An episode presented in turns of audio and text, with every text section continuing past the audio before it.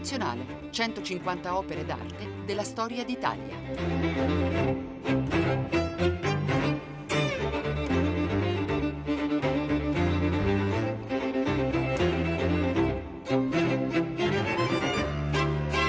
Buongiorno da Luca Scarlini dal Museo Nazionale di Radio 3. Per la sala delle vere e proprie magnificenze, cioè quella dedicata al fasto delle corti e agli splendori degli artisti che per le corti hanno lavorato, un'opera di Peter Paul Rubens, artista fiammingo che ha avuto in Italia un lungo periodo della sua esistenza, all'inizio della sua carriera, e che in Italia ha lavorato specialmente per la corte dei Gonzaga, ma anche in modo assai rapido avvicinandosi al mondo papale. E dal mondo papale, quindi dalla sua relazione con Roma così importante per la sua arte, ci viene portata un'opera magnifica, l'Adorazione dei Pastori, che si trova nella Pinacoteca Civica di Fermo, nelle Marche. Ce la reca Anna Lobianco, che ha anche scritto un saggio importante su quest'opera nell'occasione molto particolare per cui essa è stata portata dal Museo di Fermo a Milano per l'annuale attività del comune della città che offre un'opera alla cittadinanza per la visita nel tempo delle feste natalizie ed è stata esposta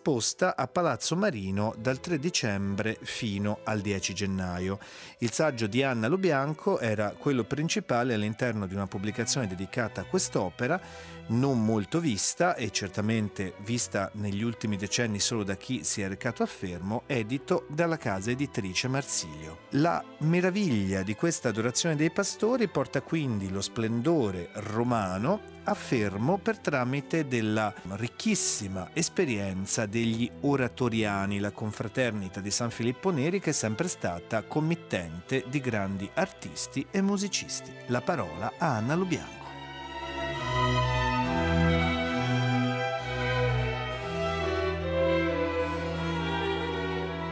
Peter Paul Rubens, Adorazione dei pastori, 1608, olio su tela, 300 x 192 cm, fermo, Pinacoteca Civica.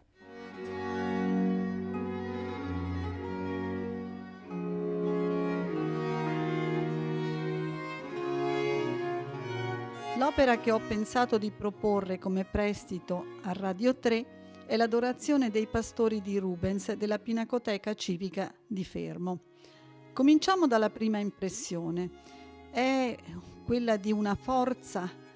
che si impone allo spettatore, di un carisma, di una grandezza che difficilmente si ritrova in un quadro.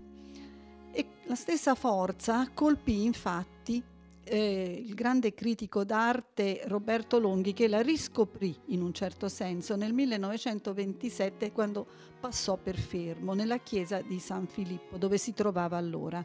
Era sicuramente un'opera di Rubens ed era stata documentata dagli inventari, dai documenti, dalle notizie relative alla chiesa, ma se n'era un po' persa la memoria perché Fermo, sebbene sia una città estremamente nobile, ricca di testimonianze artistiche e di cultura,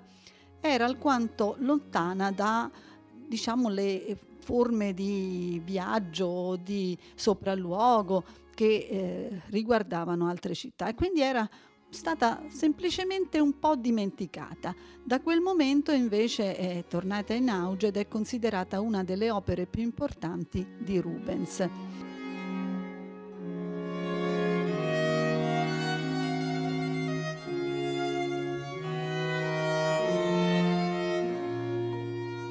Quest'opera, tra l'altro, si può eh, avere una documentazione che riguarda tutto l'iter della sua esecuzione, dal momento in cui viene affidata come committenza a Rubens fino al momento in cui viene accompagnata sui carri trainati da muli, come era allora, alla sua sede di destinazione. Questo è importantissimo e ne fa in un certo senso un'opera eccezionale. Cominciamo però proprio dalla descrizione del quadro. È una tela grandissima che è dipinta a lume notturno. È completamente buia,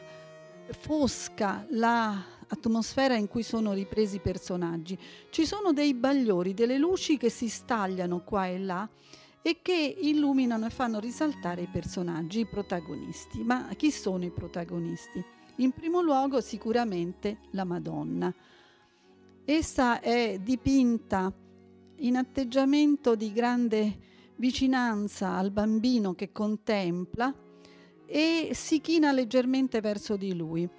Ha un mantello che presenta colori diversi che sfumano l'uno nell'altro, dal rosso al color ocra, all'azzurro, al turchino, al verde, in una gamma infinita di colori che si eh, trapassano l'uno nell'altro. Ma la cosa che più ci colpisce è il suo volto. Un volto di una bellezza statuaria, marmorea, eppure pieno di vitalità, quindi carnoso e marmoreo al tempo stesso.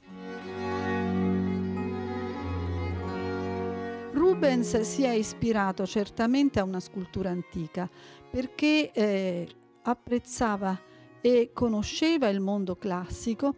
e cercava nella Roma di quegli anni ispirazione proprio dall'antico. Erano state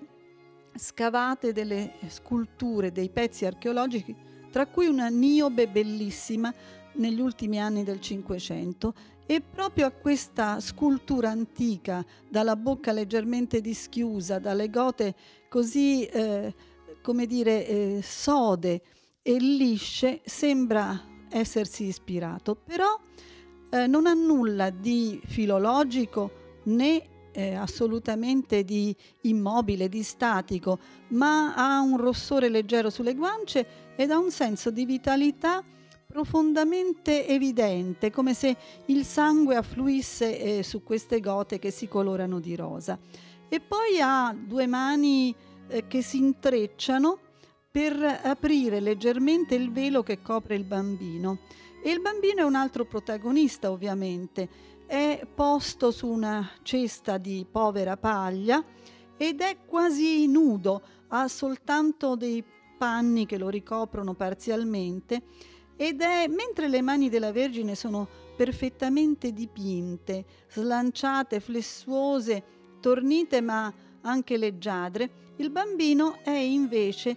una piccola macchia dipinto leggermente con tocchi veloci che lasciano vedere queste carni rosate, questi piedini piccoli, queste manine che sono dipinte in un, come si diceva allora, in un corso di pennello, ovvero velocemente, però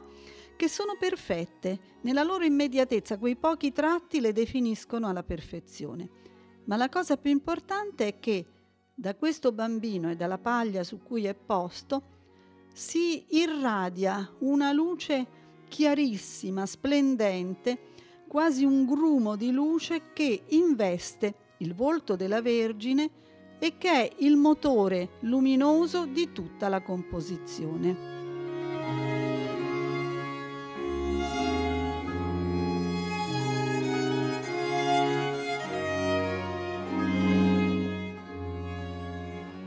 Vedere poi che ai lati i personaggi posti a sinistra e a destra, a destra San Giuseppe che si trova alle spalle della Vergine e a sinistra uno dei pastori, vestito in modo povero, con una pelle di pecora sulle spalle, appoggiato al bastone, con il volto eh, di personaggio ormai di uomo anziano e col suo con la sua mano sinistra si copre gli occhi dalla luce accecante che gli arriva proprio dalla figurina piccola e meravigliosa del bambino. Questi due personaggi, vestiti in maniera povera, color ocra, appena abbozzati e eh, dipinti utilizzando anche la preparazione della tela, quindi bruno su bruno, sono eh, tagliati nella parte estrema del loro corpo, con un accorgimento che non è assolutamente casuale. I due personaggi, infatti, in questo modo escono a malapena dalla composizione e sembrano entrare nello spazio antistante, nello spazio della Chiesa, quindi inducono chi guarda a entrare nell'opera con un accorgimento che diventerà molto comune a partire da questa data che è il 1608 e che diventerà ricorrente in tutta la pittura barocca.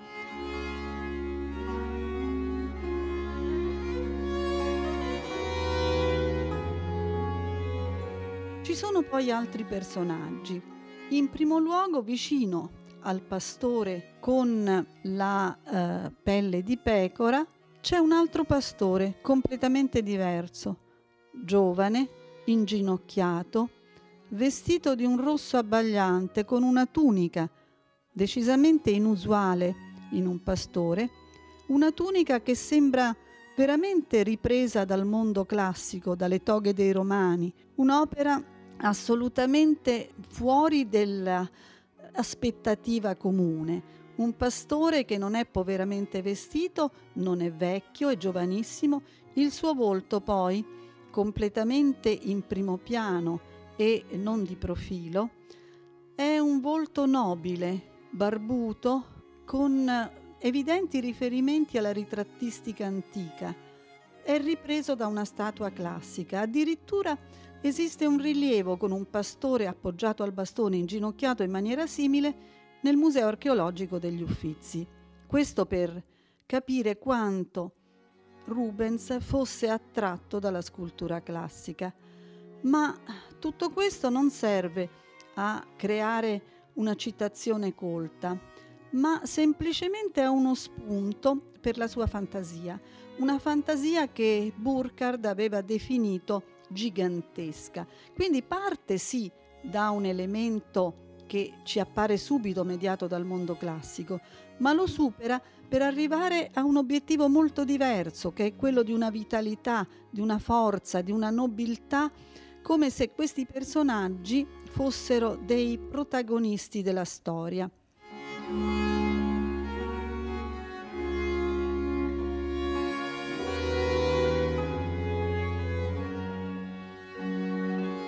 Ci sono poi altre figure al centro, come la vecchia dal capo coperto di un panno bianco che apre le mani in senso di meraviglia e che è palesemente ricavata da Caravaggio. Non poteva un giovane artista come Rubens rimanere insensibile alla grande varietà delle invenzioni di Caravaggio. Lo apprezza moltissimo, lo conosce e lo cita in un certo senso, ma sempre in maniera personale, individuale e eh, assolutamente eh, libera, possiamo dire.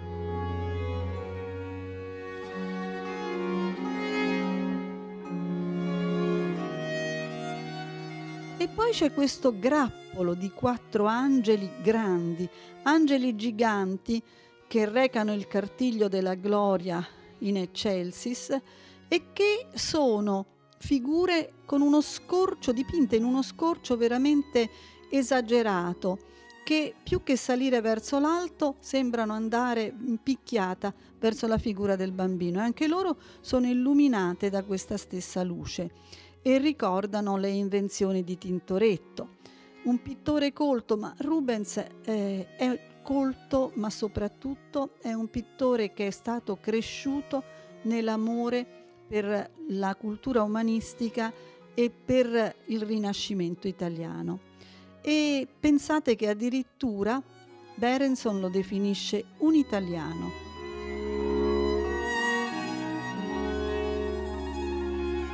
Anna Lobianco racconta Adorazione dei pastori di Rubens.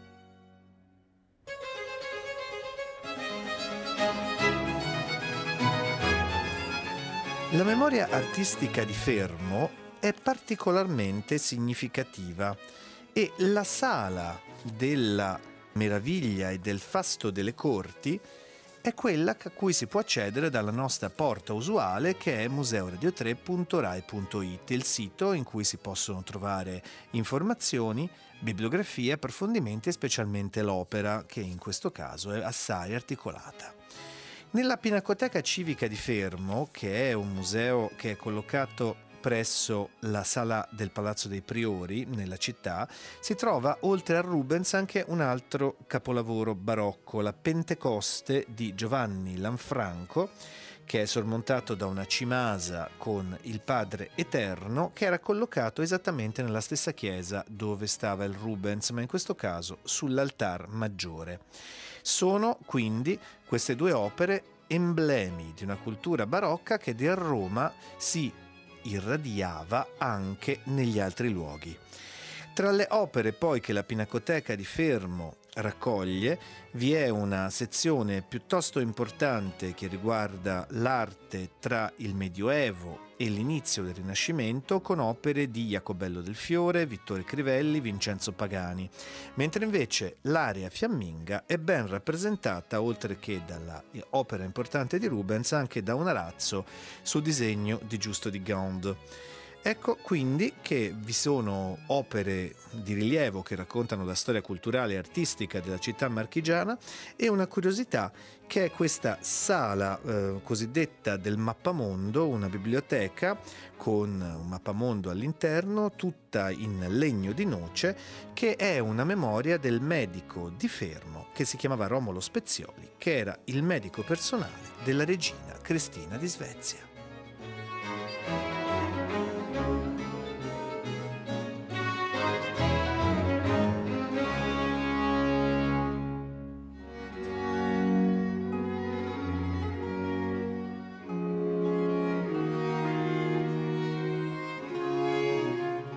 Dicevo che ci sono tanti documenti, tante lettere che eh, ci fanno seguire passo passo l'esecuzione del quadro. Da quando viene commissionato? Nell'ambito della eh, Chiesa degli Oratoriani, la congregazione fondata da San Filippo che si era diffusa in tutta Italia, che era una delle più potenti ma soprattutto delle più colte, perché San Filippo amava la musica, amava l'arte e quindi l'arte, la musica e la cultura in genere sono eh, professate da tutto l'ordine degli oratoriani. Quando da Roma, dove risiedeva nel 1608, Rubens, perché stava lavorando alla Chiesa Nuova, viene contattato il padre della Chiesa di Fermo, che chiede che gli venga assegnato un artista affinché possa dipingere la pala della chiesa, il padre generale della chiesa di Roma gli indica Rubens e lo definisce fiammingo ma da putto allevato a Roma. Non è vero perché da fanciullo è nato e cresciuto ed educato sempre ad Anversa, Segen, quindi è un artista non italiano, ma con questa indicazione ha voluto sottolineare quel carattere assolutamente eccezionale di Rubens che è quello di essere italiano nell'animo, nel senso di apprezzare, condividere, non solo apprezzare, condividere tutte quelle che erano state le novità del Rinascimento e anche tutto quello che era il passato, la conoscenza addirittura filosofica dello stoicismo e la possibilità di trattare temi legati a queste complesse tematiche filosofiche.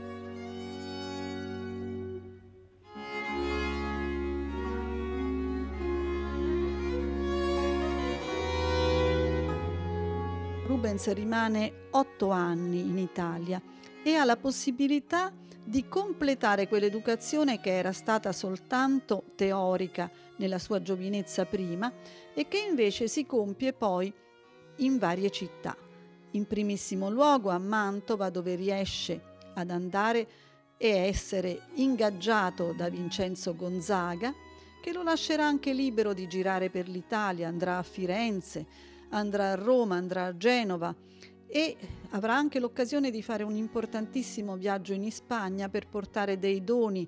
del eh, Gonzaga al duca di Lerma. E in tutte queste occasioni Rubens riesce ad accrescere con la sua sete di sapere la conoscenza dell'arte, ma mai come un bagaglio eh, filologico da ripetere o come dei precetti da applicare. Ogni volta c'è un'invenzione diversa e ogni invenzione, sebbene nata sulla base di eh, spunti, input, occasioni, va al di là e diventa qualcosa di assolutamente diverso. In questo quadro, dopo essere stato consigliato come pittore e artista educato in Italia, riuscirà in pochissimi mesi a condurre a termine l'opera. A marzo sono le prime trattative tra gli oratoriani di Roma e di Fermo e possiamo dire che a giugno è già pronto il quadro, un quadro, pensate, per cui non viene dato se non il soggetto, ovvero l'adorazione dei pastori, ma non vengono date quelle norme, quelle direttive che normalmente erano usuali da parte del committente affinché il pittore dipingesse in un certo modo le figure, le ponesse in un certo contesto. E invece il padre generale che aveva consigliato Rubens dice che non sarà necessario dargli nessuna indicazione ma che è bene lasciare libera la grande abilità dell'artista. Anche questo è quindi un caso decisamente eccezionale.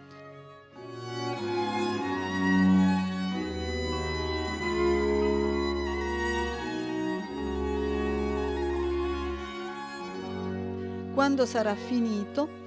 verrà consegnato e l'artista si occuperà anche del suo trasporto, eh, facendo sì che non si verifichino danni, spiegherà come fare perché sarà incartato. Voi immaginate che sulle strade di allora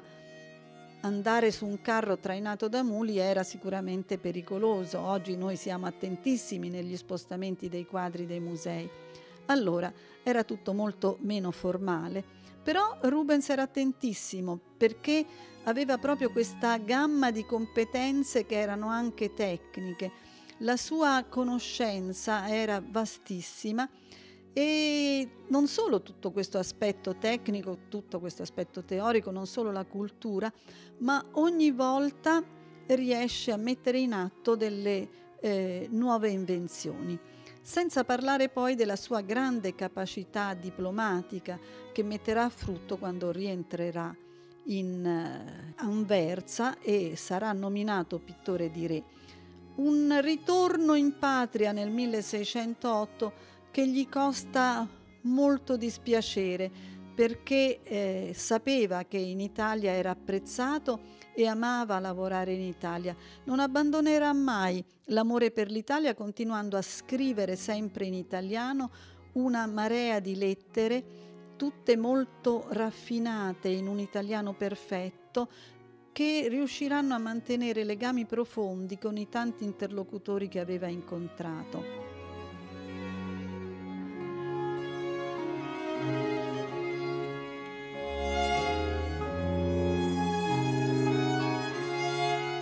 Naturalmente non è questo l'unico quadro di Rubens in Italia, ce ne sono molti, alcuni nei musei e quindi andati a finire nei musei per via di collezionismo, di acquisti. Ci sono poi altre opere che invece sono state commissionate per luoghi pubblici e io guarderei proprio a quelle tele che doveva dipingere per Roma, per la Chiesa Nuova, la Chiesa dei Filippini, dalla quale peraltro era partita anche la committenza di Fermo. Nel 1606 dovendo decorare l'abside della chiesa nuova, la comunità degli oratoriani affida a Rubens l'incarico e l'artista è assolutamente onorato, gratificato, parla della più bella occasione che gli sia capitata e spiega anche che è la chiesa più celebrata e frequentata di Roma, quindi per lui un'occasione unica. È un'occasione unica che si tradurrà in una uh, vicenda estremamente complessa e difficile per lui.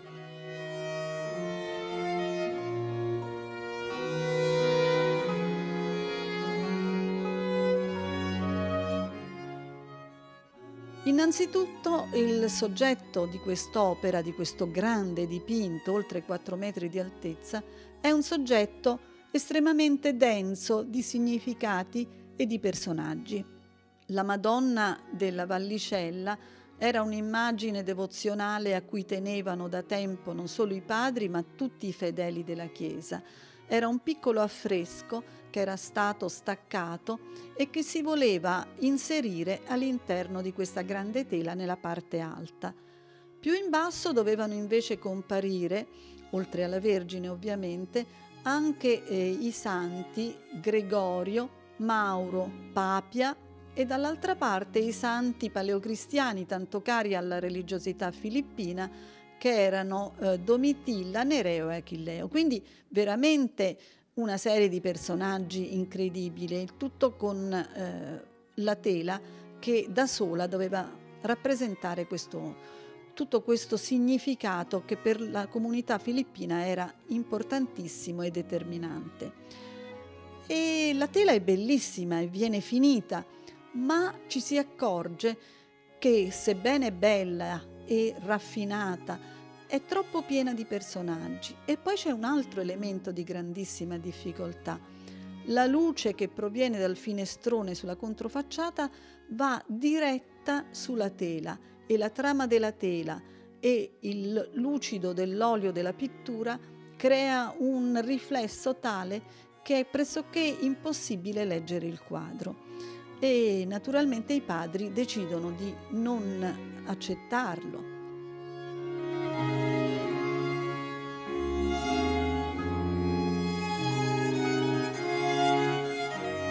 Questo dovrebbe essere un dolore e un elemento di grande eh, tristezza per Rubens, ma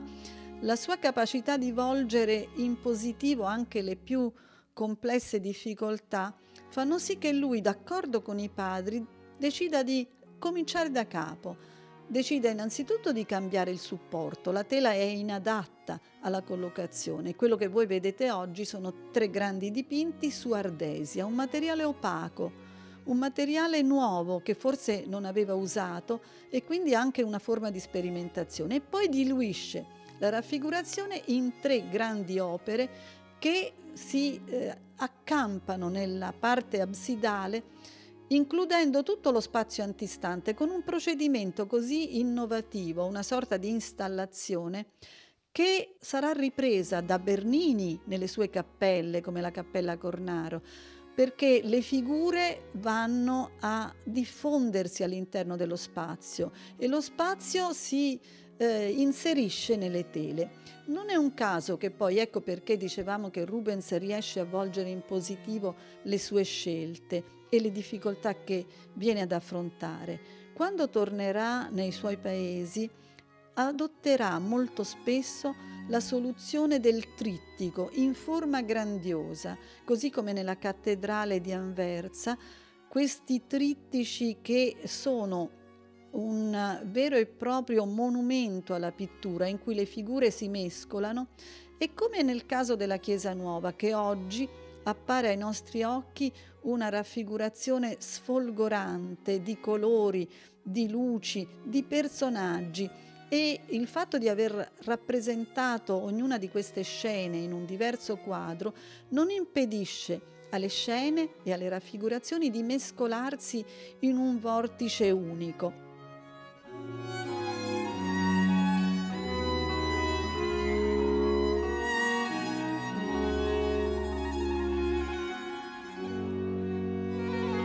Anna Lo Bianco racconta Adorazione dei pastori di Rubens. La sala del fasto delle corti, che ci porta alla memoria della bellezza che le corti italiane hanno determinato e commissionato ad artisti italiani e stranieri, come nel caso di Rubens, indicano anche quanto gli artisti nel mondo delle corti avessero un'importanza anche ulteriore alla sola committenza delle opere. Come è noto, Rubens aveva una sorta di ruolo anche di ambasciatore nella sua attività presso la corte Gonzaga e il suo interlocutore principale anche per questo lavoro romano legato alla sua esperienza così importante, come racconta Anna Lobianco alla chiesa della uh, Vallicella a Roma, stabilisce che eh, vi sia un interlocutore primo che è il Cheppio, che era appunto l'ambasciatore mantovano a Roma. E Roberto Longhi, citato da Anna Lo Bianco, è tra i primi a riscoprire l'opera nel Novecento dopo che per qualche tempo se ne è perduta la memoria e ciò è stato anche positivo perché al momento degli accordi napoleonici ratificati a Tolentino non è stata alienata e portata al Louvre e nel 1927 egli scrisse il resoconto di questo suo viaggio nelle Marche pubblicandolo sulla rivista Vita Artistica. Di fatto come dice, vi era ancora in quell'epoca un'idea d'avventura. Nell'estate scorsa, ferrato di buona voglia, di schedine, di guide vecchie e nuove, me ne andavo girovago in vista dell'Adriatico, da Rimini a Fermo e affermo, se non mi fosse venuto altro lume che dall'itinerario artistico delle Marche redatto nel 21 dal dottor Serra, non avrei mai messo piede nella chiesa di Santo Spirito, altrimenti detta di San Filippo Neri, la quale non è neppure citata in quel libretto. Una piccola indicazione da altre guide ottocentesche mette il grande storico dell'arte sulla pista di quest'opera, che egli credeva una opera di un imitatore, di un quadro sufficiente di un qualche caravaggesco nordico di passaggio per la marca, invece la grande sorpresa era proprio il Rubens in persona prima che mi veniva incontro dal terzo altare. Adorazione dei pastori di Rubens. La decorazione della Chiesa Nuova è stata per tanto tempo un vero e proprio punto di riferimento per gli artisti della generazione più giovane, quelli che entravano alla Chiesa Nuova e guardavano questa meraviglia assoluta in cui i santi erano eroi romani, la santa una matrona e al centro una gloria sfolgorante infinita di angeli di tutte le dimensioni con colori e luci che veramente creano un eh, continuo movimento e eh, si potenziano l'una con l'altro. Al centro, appunto nella Ardesia grande centrale, la Vergine in un ovale. Anche questo è un accorgimento assolutamente nuovo che sarà ripreso da tantissimi artisti ed è portata in gloria da una serie di angeli di tutte le dimensioni e rappresentati in tutte le posizioni con uno scorcio azzardato dal sotto in su. In primissimo piano, con un andamento in parte uguale, in parte contrapposto, angeli molto più grandi, abbigliati con panni eh, cangianti, guardano verso l'alto e danno questo senso di movimento potente e di scorcio anche molto molto azzardato, in una gloria che poi riprenderà un artista come Lanfranco o che riprenderanno i tanti pittori delle volte dipinte delle chiese romane.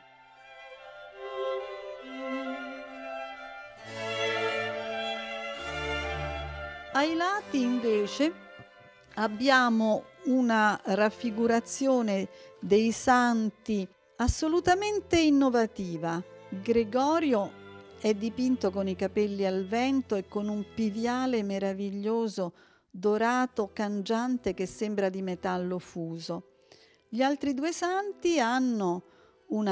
abbigliamento da guerriero romano e una muscolatura presa da Michelangelo e guardano direttamente verso di noi con queste teste prese dalla scultura classica e in quel momento Rubens dipingeva moltissimi imperatori romani e moltissime teste che venivano proprio dalla conoscenza delle teste romane, così come quelle che oggi vediamo esposte nei musei capitolini.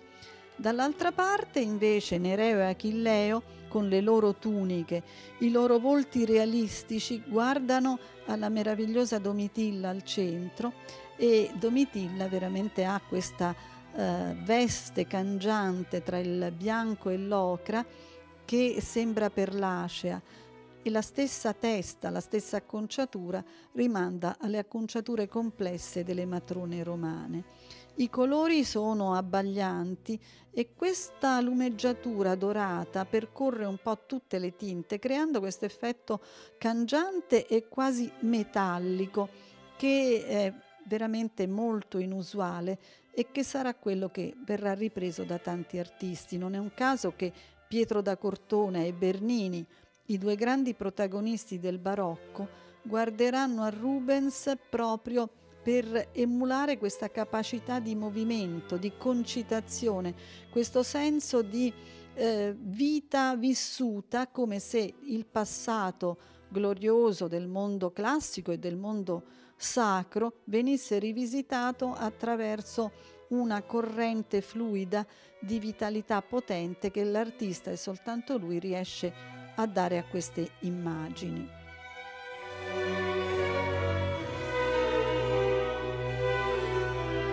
Caso che quando nel giugno del 1608 Rubens finisce il quadro per fermo, non ha ancora concluso le tre ardesie per la Chiesa Nuova infatti ripartirà per Anversa soltanto alla fine di ottobre del 1608. Quindi tra giugno e ottobre riesce a risolvere il problema in maniera definitiva con una decorazione che ancora oggi è il fulcro più eh, entusiasmante, più coinvolgente di tutta la decorazione della Chiesa Nuova.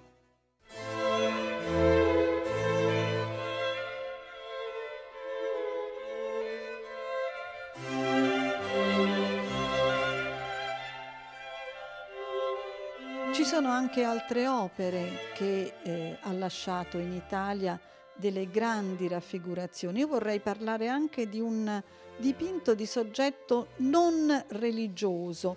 di un ritratto, perché eh, in questo, così come anche nei quadri di grande eh, raffigurazione sacra ma mitologica soprattutto, anche in quei casi dobbiamo dire che Rubens riesce a creare delle novità assolute. Alla Galleria di Palazzo Spinola c'è uno dei ritratti più incredibili di tutto il Seicento e considerando che è anche un'opera molto precoce del 1606 circa, è davvero inusuale e riuscirà a essere un punto di riferimento per tanti artisti a venire, per primo forse per Van Dyck è il ritratto di Giancarlo Doria, genovese, ed è un ritratto equestre di dimensioni veramente molto molto grandi, un ritratto che si ispira in qualche modo al ritratto di Tiziano di Carlo V, ma eh, non è così formale, non è così ufficiale soprattutto.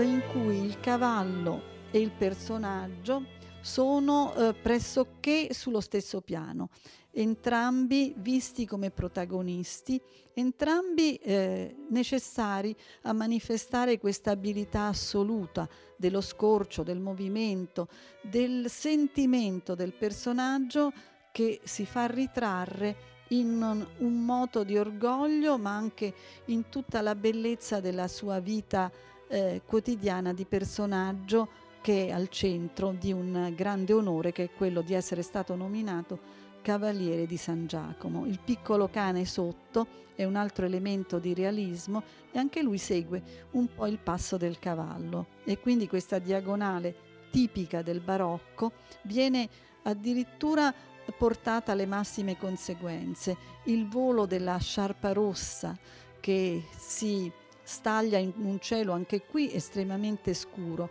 perché Rubens predilige questa luce corrusca del tramonto, del, eh, di quel crepuscolo che riesce a dare movimento e concitazione a tutta la sua opera. Tutto questo naturalmente confluisce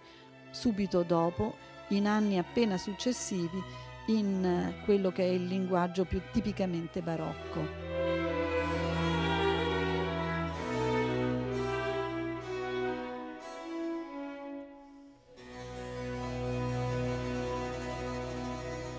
Anna Lo Bianco ha raccontato Adorazione dei pastori di Rubens.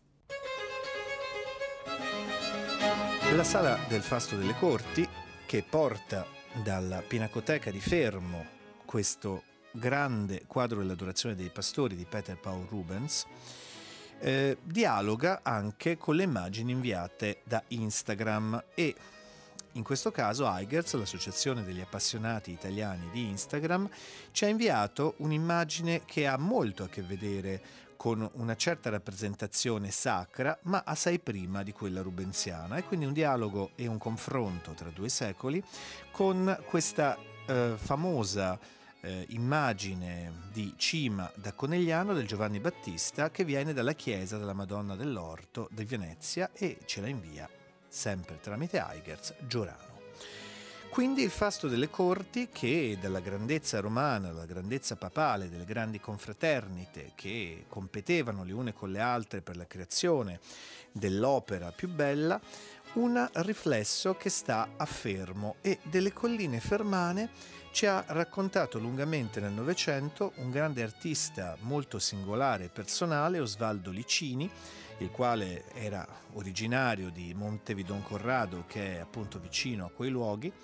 e recentemente è uscito un romanzo di Pierfranco Brandimarte, La Malassunta, in cui si racconta il curioso itinerario biografico di quest'artista che aveva avuto successo a Parigi e poi aveva deciso di tornare nelle sue marche, che sulle colline fermane e guardando fermo e le meraviglie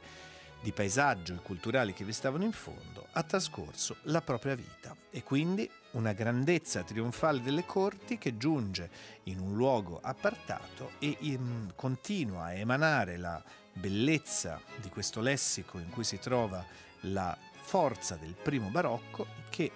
nell'opera rubensiana ha trovato un nucleo di elaborazione principale. Rubens a Roma aveva trovato il proprio confronto con l'arte di Caravaggio e degli artisti precedenti e con l'antica Roma, nella sua casa ad Anversa, bellissimo museo.